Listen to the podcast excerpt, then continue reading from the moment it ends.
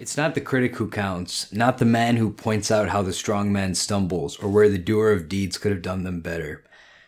The credit belongs to the man who's actually in the arena, whose face is marred by dust and sweat and blood, who strives valiantly, who errs, who comes short again and again, because there's no effort without error and shortcoming.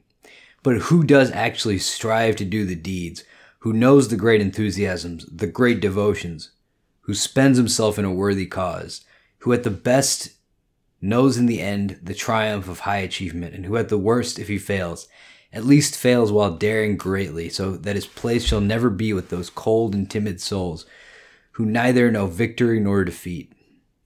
Shame on the man of cultivated taste who permits refinement to develop into fastidiousness that unfits him for doing the rough work of a workaday world.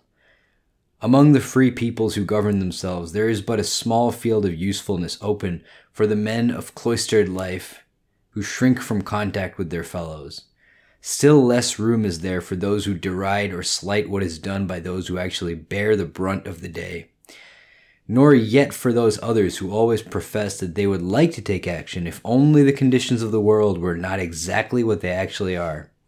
The man who does nothing cuts the same sordid figure in the pages of history, whether he be cynic or fop or voluptuary. There is little use for the being whose tepid soul knows nothing of the great and generous emotion, of the high pride, the stern belief, the lofty enthusiasm of the men who quell the storm and ride the thunder. Well for these men if they succeed, well also, though not so well, if they fail. Given only that they have nobly ventured and have put forth all their heart and strength, it is war worn Hotspur, spent with hard fighting, he of the many errors and the valiant end, over whose memory we love to linger, not over the memory of the young lord who, but for the vile guns, would have been a valiant soldier.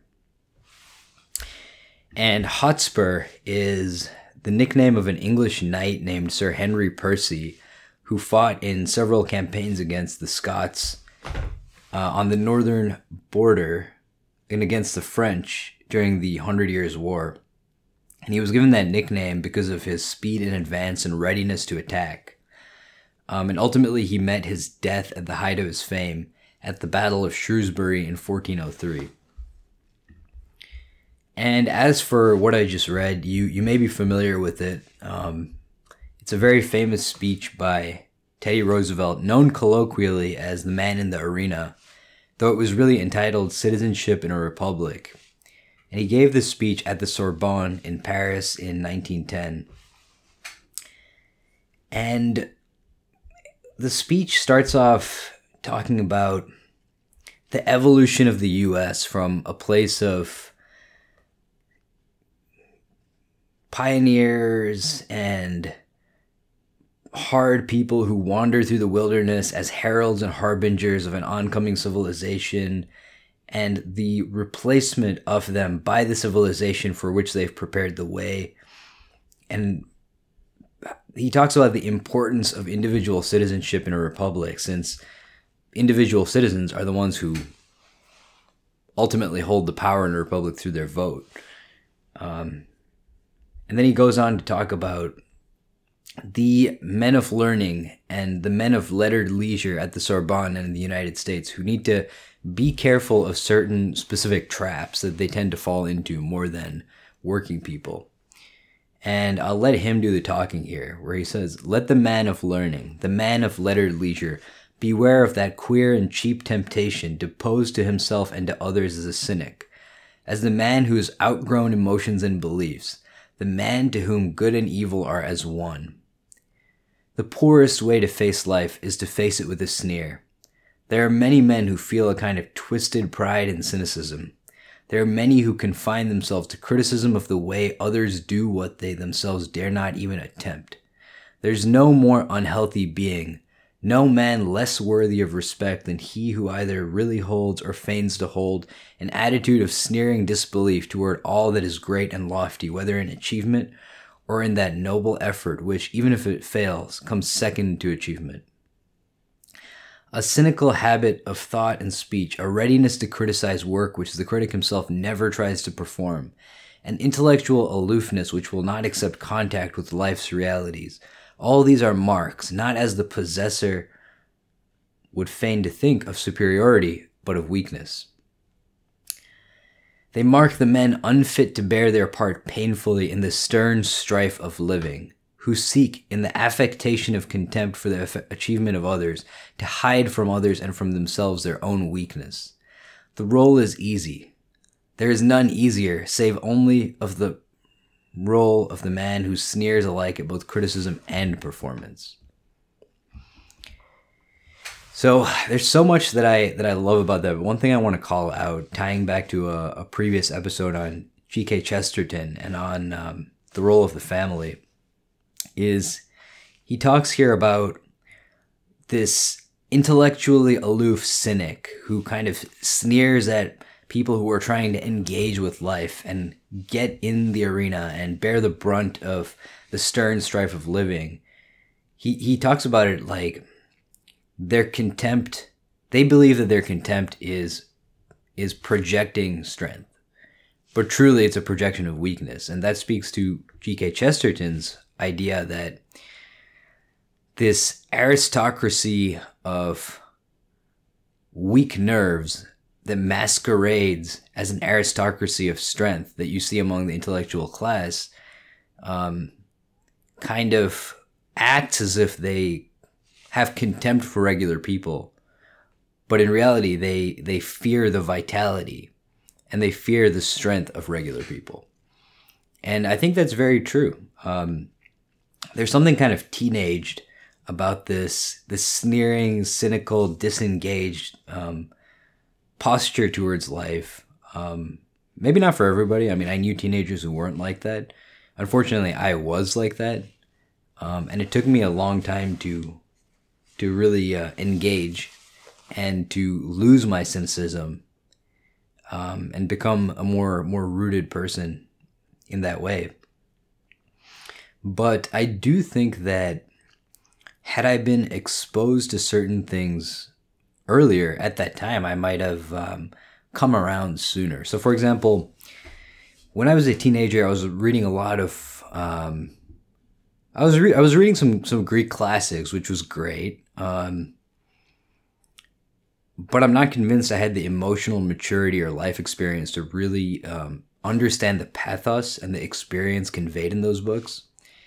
And I also was reading a lot of like existentialism and postmodernism and stuff like that. And it's ultimately, uh, in my opinion, relatively unhelpful as a foundation for living. Though it does have its merits and its place, I think a better intellectual foundation is something like Stoicism, Buddhism, uh, engagement with the classics, both Eastern and Western classics, like stuff like the Bhagavad Gita, the Bible, the great great classics of literature, um, the classics of the Romans and the Greeks, but primarily, in my opinion, the Socratic writings, Xenophon, Plato. Um, Plato has some really wacky stuff, but it's food for thought, and some of his stuff is better than others. Um, as well as the Stoics. So Epictetus, Marcus Aurelius, guys like that or even modern interpretations of the Stoics or abridgments uh, uh, of the Stoics. Like Ryan Holiday has a lot of great stuff along those lines. William Irvine has great stuff. I think for for a young person, that's a good place to start.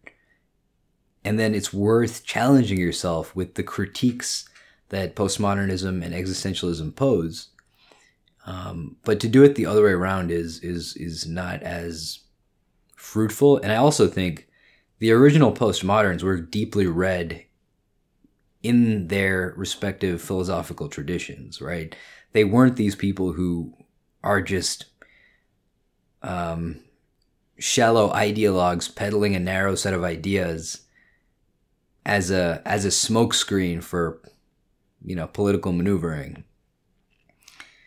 But later generations of postmodernism, like if you have a movement that says objective reality is inaccessible to us and we're all mired in radical subjectivity, then what would be the point of cultivating knowledge? Right? Everything kind of degenerates into a form of aesthetic play and into amoral power games to a certain extent. And so later generations of postmodernists were a lot less um, well read, rigorous. They were shallower thinkers. And for those reasons, I think if you, even if you are um, attracted by those ideas, which again have their their merits and have critiques that have to be dealt with, you're better off starting off by engaging, as Teddy Roosevelt suggests, just engaging across the board, leaning into life, uh, participating, being a part of your community as a tiny thing, going to prom, right? Instead of being too cool for things, actually jumping in and like um, being with the the painful work of living, you know, being with the discomfort and and also taking your time to build a intellectual and moral framework that is a useful toolkit for living is adaptive for living. Yeah. So just just some thoughts there. And this, the man in the arena i i love this speech a lot. Um, i love the values that it professes. I love his his language. I love his ardor and you know it's it's somewhat self-indulgent but i had my first jiu-jitsu tournament yesterday. So that's why i thought i would i would cover this today. Just talk about my experience in the context of the speech. I was never really athletic growing up this I mean this jiu-jitsu tournament I had yesterday was my first competitive athletic event ever and I'm, you know, 29 years old. And it was an incredible experience. I mean, it was fantastic. It was super anxiety inducing for weeks and weeks leading up to it.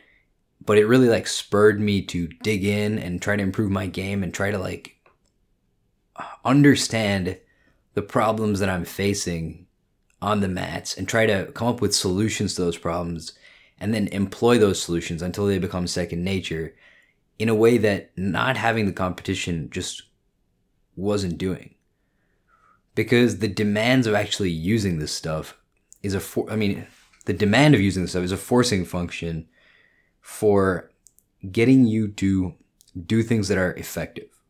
So instead of focusing on the things that you want to focus on that you just like to focus on, you're forced to focus on the things that will work, that are the most useful and are most beneficial right now. Um, so I learned more in the weeks leading up to my tournament than I had learned for a long, long time leading up to it. And frankly, you know, I thought I would just suck. I thought I would just get completely mauled. Um, and I did for two matches, but I won two matches. And my first match ever in jiu-jitsu, in competitive jiu-jitsu, I won with a triangle choke and um, it was an incredible feeling. Um, and even losing was an incredible feeling because, hey, like Teddy Roosevelt says, I was in the arena, you know, with my dust marred face and the, the, what is it? What does he say? Let's see. It wasn't that dusty, to be fair, but thank God. Hygiene is important too. So he says, yeah, like, you know, my face marred by dust and sweat and blood, you know. The the second match this guy his, his technique, his power, his speed was just incredible and in both the matches I lost, I just really walked away, you know, impressed and inspired and like with leads to follow up. You know, and that just speaks to the power of trying the power of engaging, the power of actually trying to do something. Even if you fail, the rewards, the inspiration, the emotional leverage, the knowledge you gain is is so substantial. It's it's priceless. You know, like the the the first match I lost, this guy did like this collar drag takedown that was just super crisp and I leaned in a little too far for my single leg takedown. And I was talking to him about it after, and he was kind of explaining the move to me, and now I have something to go and research for next time, and I can't wait to wait to start using it. And the second guy was an incredible wrestler. And I shot in for my second guy I lost to. I shot in for my single leg takedown and he got me in a guillotine choke and I fought it out to the bitter end, but just the um the skill of movement, his accuracy, his detection of like an error, the way in which he sprawled effectively, and also my mistiming of my shooting in for the takedown, where I I had him off balance when I um, pulled on his lapel, but then he I, I shot too late. If I had shot quicker, I might have been able to catch the leg and do something, but I shot too late, and thereby he was able to sprawl and get the guillotine in. Um, and that was incredible too. I mean, just his skill and his precision was was was quite amazing. And yeah, I mean, everyone I everyone I know, all my coaches, all my teammates, they just kept saying, you know, just have fun, just have fun. And I was like, how do I do that? On the inside, that's what I was thinking because I was like, this is good advice, but like, what if I'm not having fun? Uh, but I did have fun. I, I went there and I had a great time, and the atmosphere was incredible. And at first, it was extremely intimidating because you know tons of people cheering and yelling and um, all, all of that. But you know, I also really just felt like these are my people. You know, like we're all going through it together, and any given match, any given bracket, you know, you might win or lose, but every single person there has been through the grind of jiu-jitsu and has been beat up and has, you know, been analyzing their game and breaking it down and like trying to picture weird some bizarre new move in their head and go and try it out and fail and fail a hundred times until they succeed. And there's just a real camaraderie you get out of being around people who are trying to do things like that you know? And i think another thing that's relevant about it is i was wondering should i even bother competing because I can see so many holes in my game. You know, I can see, you know, an infinite number of areas where I can improve. And so I was like, maybe I'm not ready. But that speaks again to the man in the arena where he's like, you.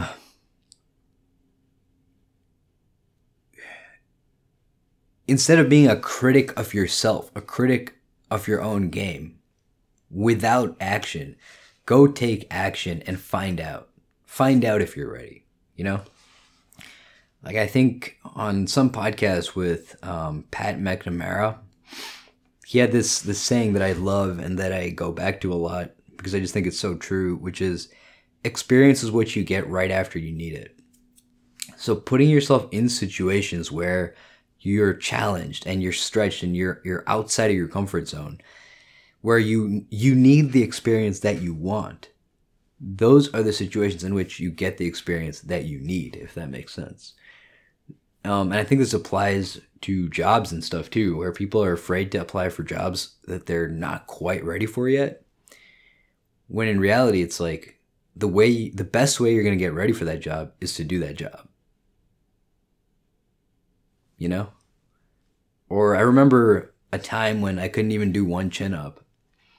And you know, the way I way I started doing them is you just jump up and try to do it. And you won't be able to and you'll do a negative. You'll like slowly lower yourself down and that'll make you stronger. And then you can do two chin ups and then you can do three. But no amount, I mean, I'm not going to say no amount, but you can keep doing pull downs on the machine and no amount of that is going to easily translate into moving your own body weight in the way that a chin up demands it's just a very different thing. It, and I'm going to get this wrong, but it's something like it's a closed chain versus an open chain movement, and it's a compound movement versus an isolation movement. And there's there are significant differences between the two where simulating it is not going to make up for doing it. And another place where this this concept of just leaning in and doing it applies for me is this podcast like doing this podcast has been extremely intimidating at times and extremely anxiety inducing and scary. Um, there have been a lot of times where I'll start recording and I'll stop and I'll start recording again and I'll stop and I'll do it again because I'm just like, so in my head and so uh, nervous about putting something out there that like, you know, people will will listen to. But I've leaned into it and we've been doing it and I've gotten better. And guess what? Um, I've been doing it more often as a way to quell that and to get provide better content for you guys. Like, um, I haven't released them yet, but we started a short podcast channel so I can practice doing this stuff every single day. So I can share with you guys stuff I want to share in a way that will resonate. You know? So so that's the cure is more action, doing it more and and leaning into it. And our app, right? Like trying to create our app. When you try to do something, you're exposing yourself to looking like an idiot. And you're exposing yourself to knowing for real whether or not you can succeed or you you are currently succeeding, right? Like in your head, you're like, oh yeah, I can be successful. I can create something and I can be, I can do that too. In reality, when you try to do it, you now you know. And, and the reality is when you try to do things, you're not going to succeed at first for, for most people most of the time. So with putting out the app, like, you know, actually trying to do it, we see how challenging it is. And the design is dramatically better. Uh, we're updating the landing page today.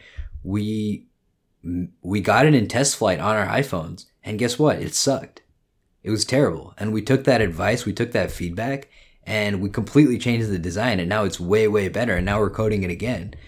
And by the time we're done with this project, it's not going to be a theoretical we're going to have actually gained real experience in creating a product and putting it out there. And it may not be perfect, and it may not be the ideal we pictured in our heads, and it may not be some fantasy story, but it's real and it's meaningful experience, and it's going to help us either with this business or the next business or whatever it may be.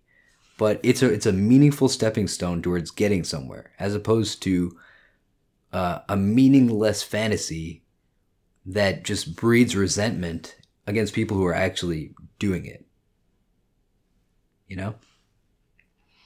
And going back to jujitsu, I think this this applies very much to fighting as well. Like most men have in their heads this idea that they would be able to like win a fight because they just like you know go go wild and just like bite people or like you know kick them in the groin or whatever it is and like the reality of the situation is when you actually try to do it, when you actually go to a combat sports gym and start sparring, you just know now. Like you know that you suck and you realize that you're going to have to work really hard for a long time to not suck.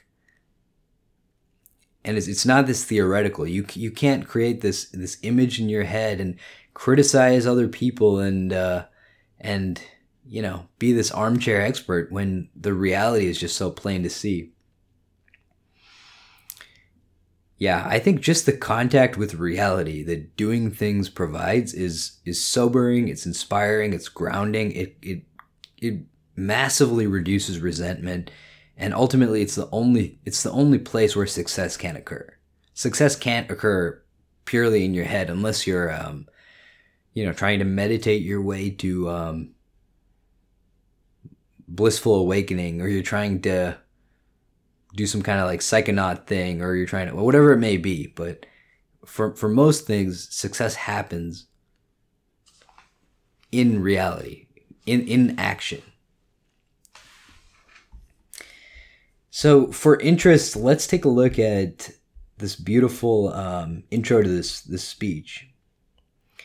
So teddy roosevelt you know 1910 America is a rising superpower, and he's at the Sorbonne, which is one of the most prestigious and oldest universities on earth.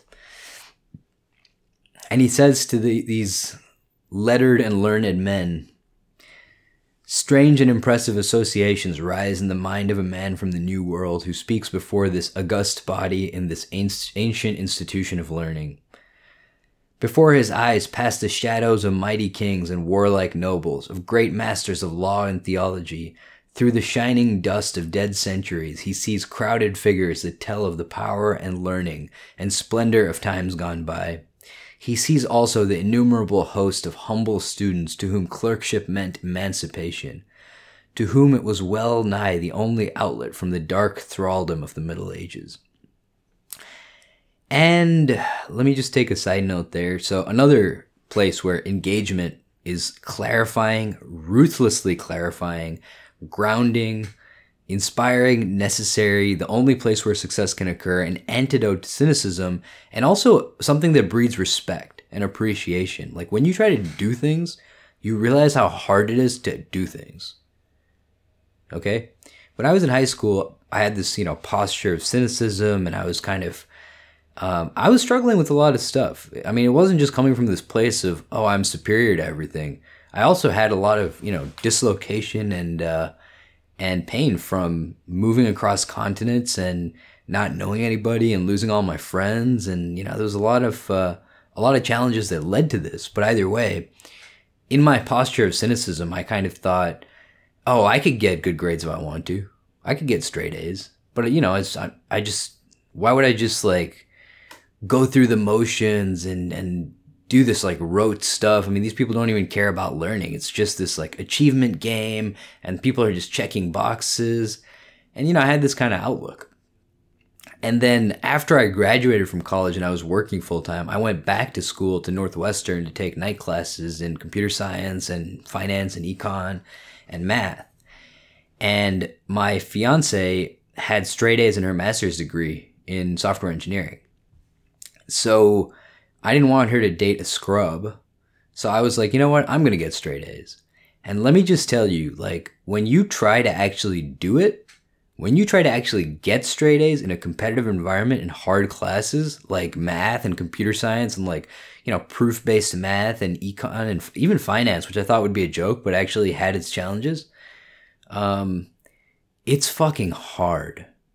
It is hard. I mean, you see God sometimes. Like, you know, I mean, it depends on who you are. Hey, but my suspicion is, I mean, Richard Feynman has this speech where he's like, there are no special people.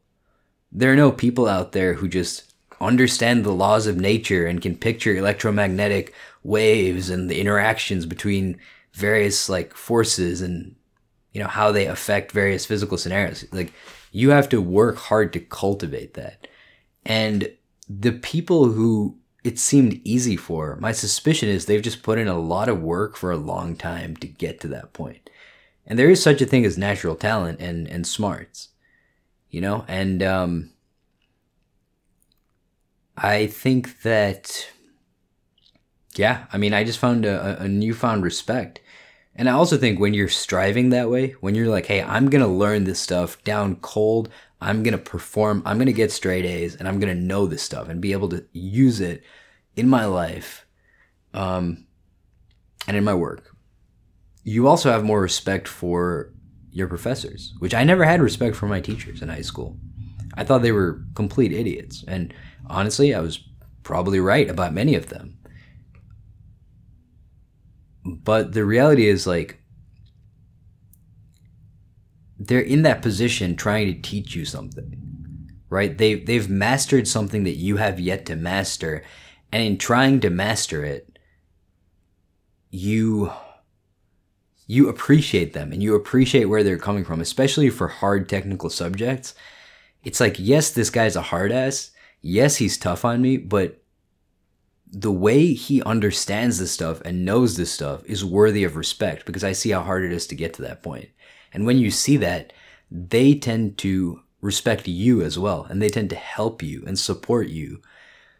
You know what I mean? Especially if you're coming in there and you um you just are really earnest about it and you're not trying to game the system and you're really trying to learn.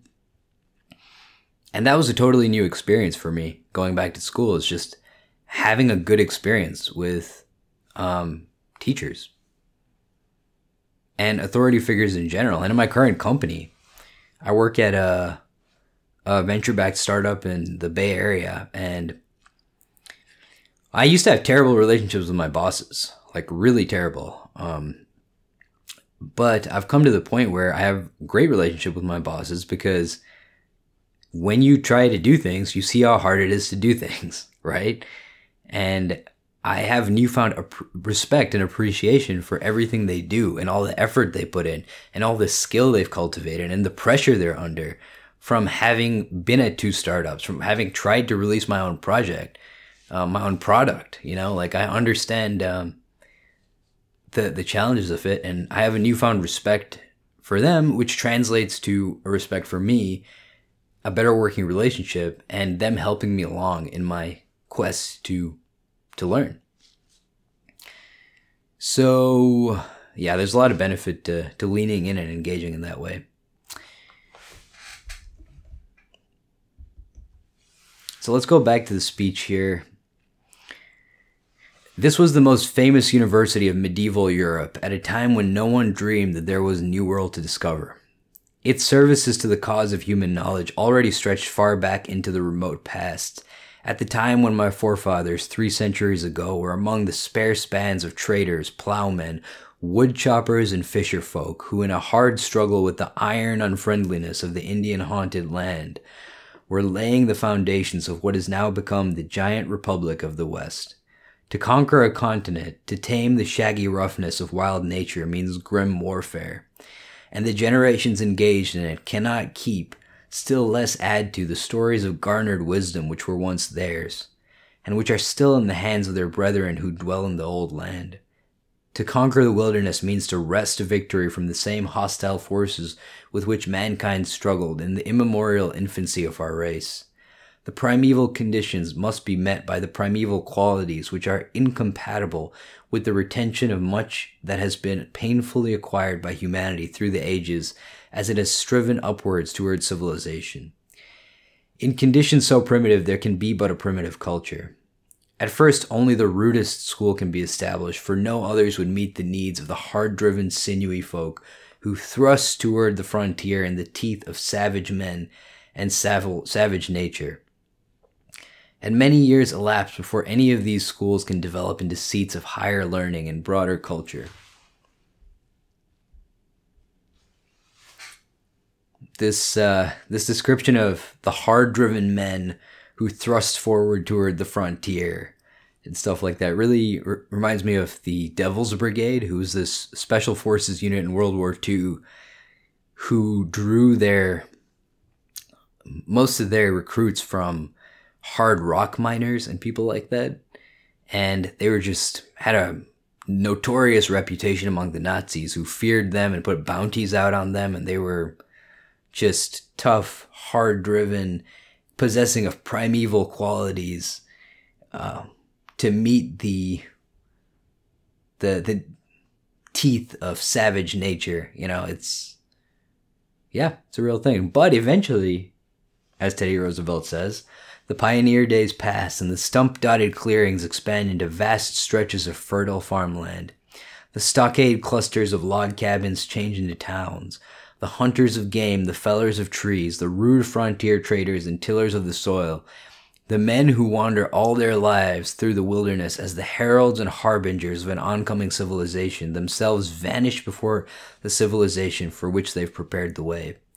The children of their successors and supplanters, and their children, and their children, and their children's children change and develop with extraordinary rapidity interlude. Um, it's the whole like you know, strong men create good times, good times breed weak men, weak men breed bad times, bad times breed strong men. That whole thing is what they're talking about. The conditions accentuate vices and virtues, energy and ruthlessness, all the good qualities and all the defects of an intense individualism, self reliant, self centered, far more conscious of its rights than of its duties, and blind to its own shortcomings, to the hard materialism of the frontier days succeeds the hard materialism of an industrialism even more intense and absorbing than that of older nations. Although they themselves have likewise already entered on the age of a complex and predominantly industrial civilization. Yeah, It's a fascinating description, and I think, I think that civilization is mostly good, but it does breed entitlement and a lack of appreciation for its fruits. And an understanding and an engagement with the savage ruthlessness of nature is a great antidote for that. And it really breeds gratitude and gets you grounded. And that's why I feel that. And I say this as someone who was extremely unathletic growing up, but now am uh, moderately athletic, athletically interested. I don't know what, what you would call me. I, I won, you know, I won two and I lost two. So I'm, I'm moderately athletic, let's say. When I'm winning four, I'm, I consider myself solidly athletic. And my next tournament, that's what I'm going to try to do. And we'll see what happens. Whether I win or lose, I'm definitely going to try to play like a winner. And I know what I need to work on.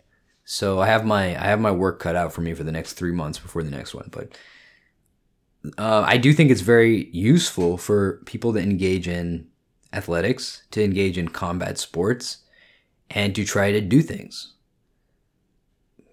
And what I mean by try to do things is try to get direct feedback, unfiltered through the subjective lens of a manager or the subjective lens of a teacher. You know, and I think STEM subjects are really good for this too, because you can't just cater to the teacher's prejudices and get an A right? I mean, you have to get it right or get it wrong. The math teacher might think you're awesome. Guess what? If you if you haven't solved the problem, you haven't solved the problem. And and that's what life is really like. You know what I mean? So I think doing things that provide you with real direct feedback, trying to launch a product, realizing you suck, trying to go fight, realizing you suck, trying to solve a math problem, realizing you can't. These are the things that I feel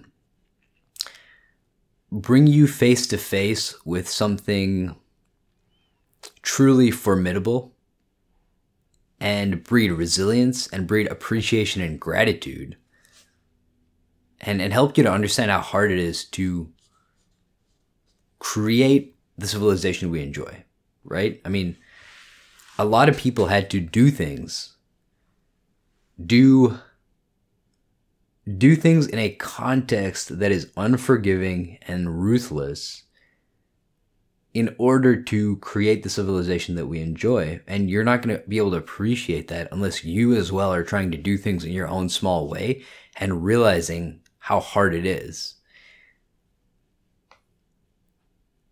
Yeah, so there's a, there's a lot of value in that. Um,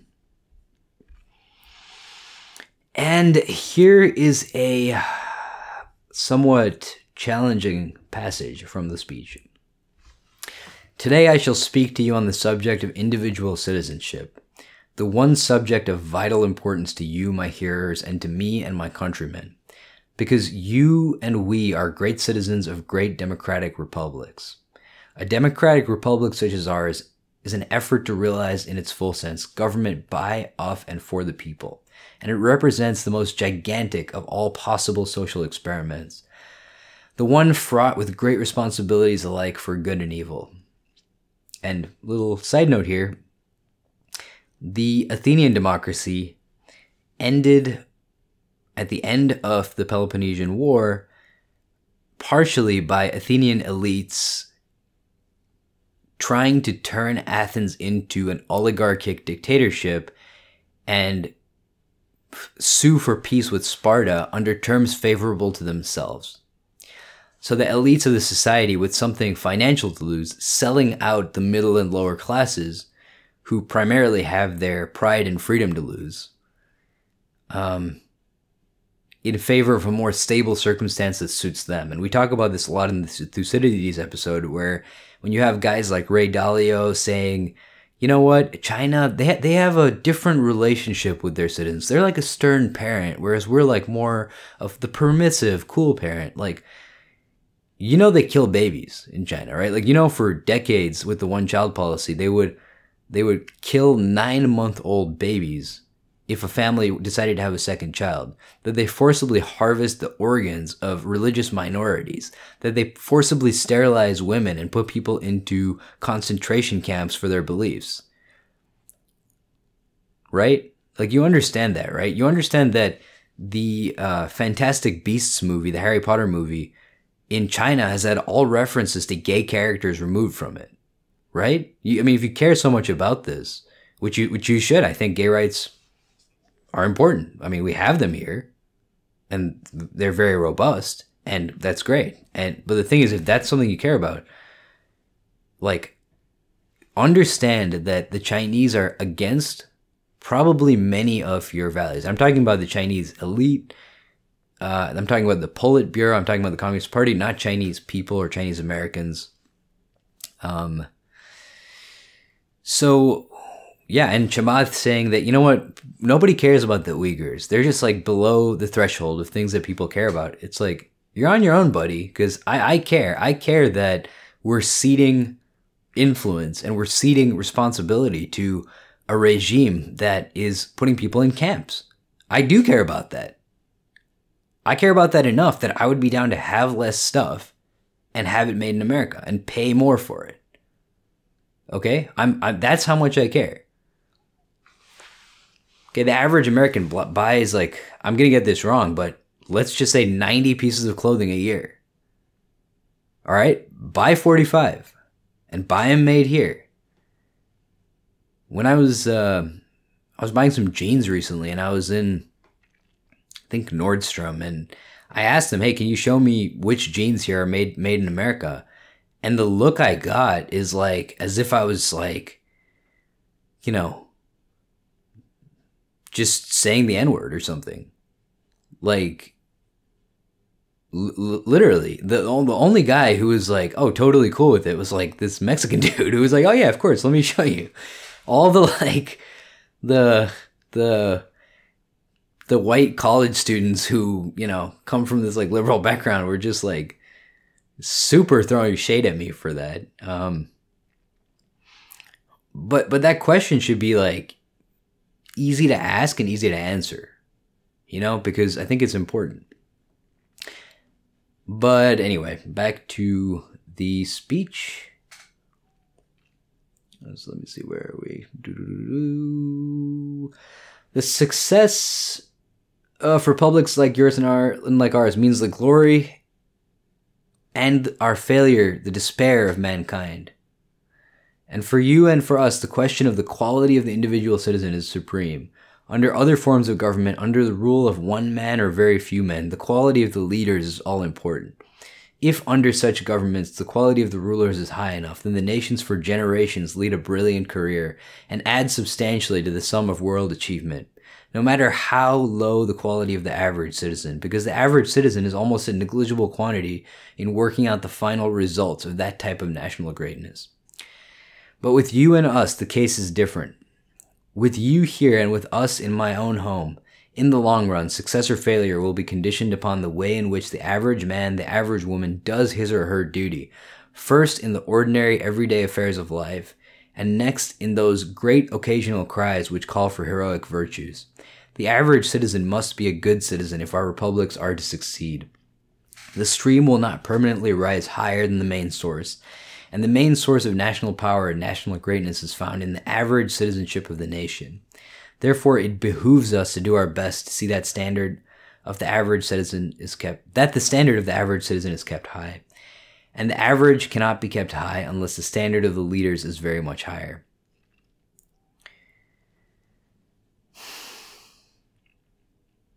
So